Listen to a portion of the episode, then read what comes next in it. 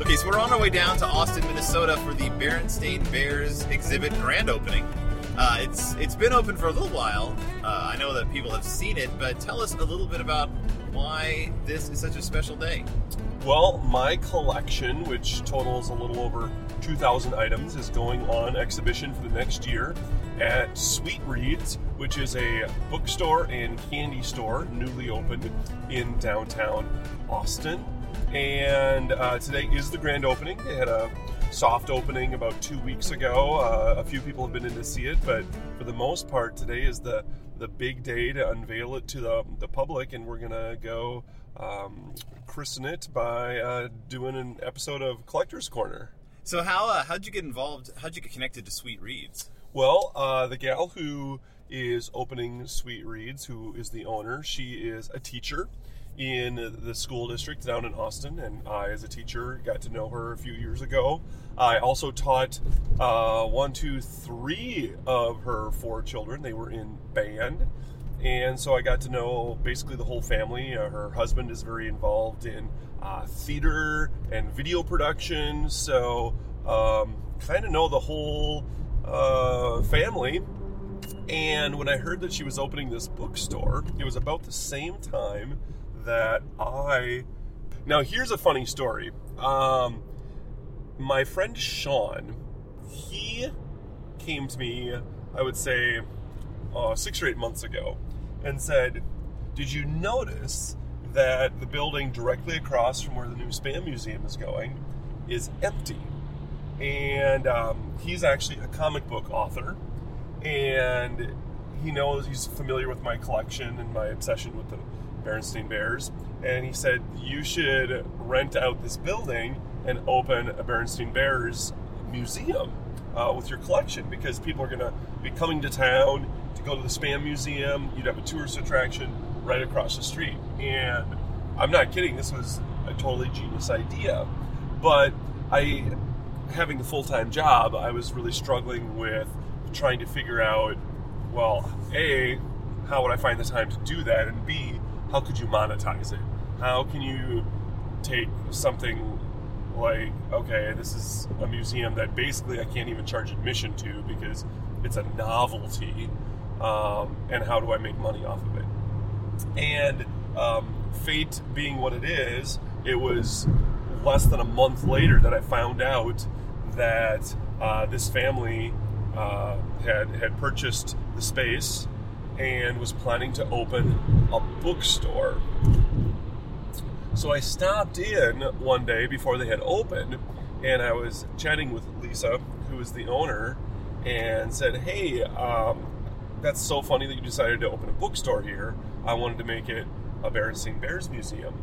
Uh, and I said, "Is there any chance that you'd have a small space to do a display of a few of my favorite items so that because um, I'm gonna have to put it into storage because it was about the same time that I found out that I had gotten a new job and was going to be moving out of town and was going to be moving into a much smaller home uh, in which I would not have space for the collection. So I was going to have to, excuse me, put it into storage. And she said, Well, I think I can do you one better. I've got this awkward space in the back of the store that I don't really know what to do with. I think I can fit your whole collection back there. Wow. And I was, I was sort of surprised, and I went and looked at it and thought, well, I don't think you're going to be able to quite fit it all, but you'll be able to display at least the best stuff or the majority of the collection. And so when it was time for me to move, I packed up the collection and I took it down there, and I do believe that the entire collection is on display. When I was there the last time, um, virtually every item in my collection was on public display. They they really um, did a great job of, of organizing it and displaying it so that it's um, um, it's all all out there for everyone to see. So that's kind of the story of how the collection came to be at Sweet Reads, and I do see that this could be potentially, um, if it's successful in its first year, um, it may remain there longer if it becomes some sort of tourist attraction and I don't have uh, the need or the ability to display it in, in, my own home. And what do you hope to get out of this experience today? Well, I think one thing that I've slowly been um, coming to terms with over the last couple of years is that um, this is a collection that, a bit to my own surprise, uh, a lot of people are interested in. This is a collection that started out as something that was just very personal and, and private, and for many years, only my closest friends and family knew about it. Um, it was something that I just did in my my own time.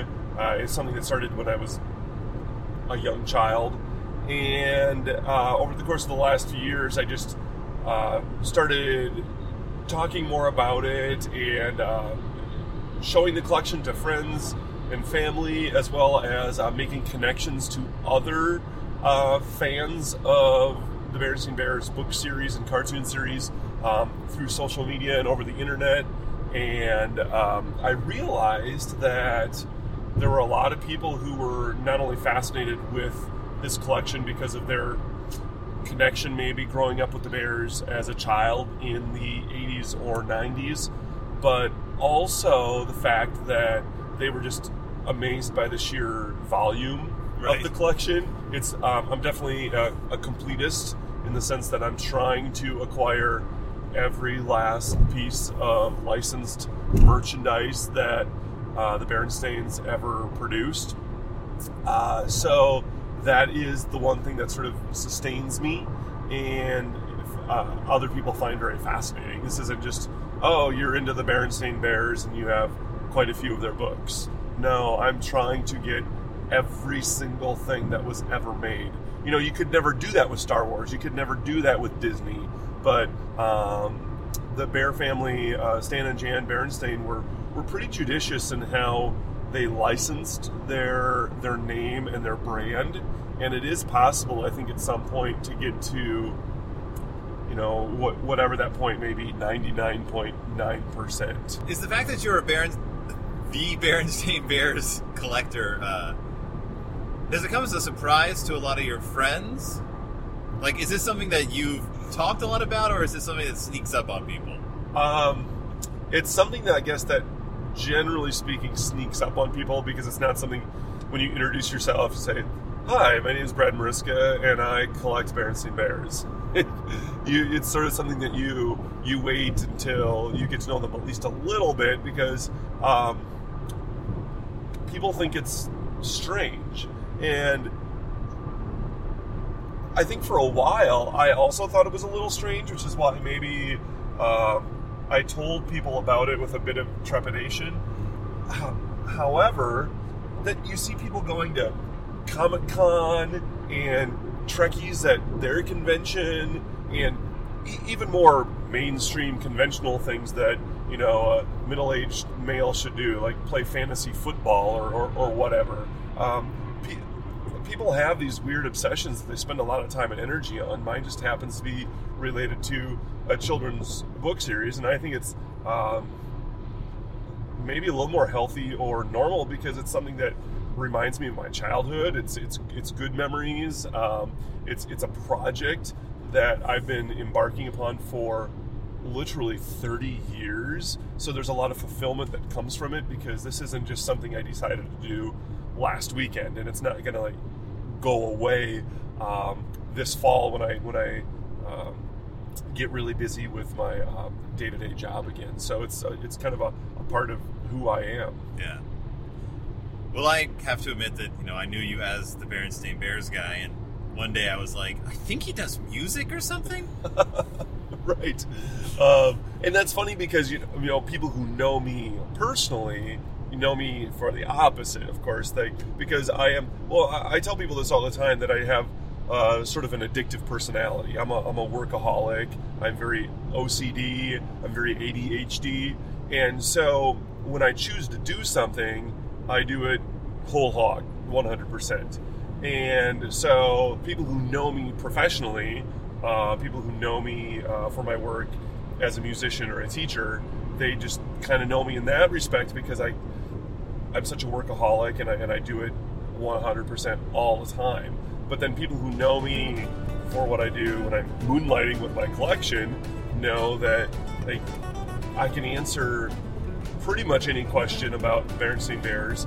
Uh, and, it, and if I don't know the answer, I'll find it out for you because I, I want to be the foremost authority. I want to be the the reference, the point of information that people go to when they want to know anything about Stan and Jan or Mike Berenstain or the Bear family. And I'm certainly not there yet, but um, I continue pushing myself to to know their their work and their product and their history as best as I can.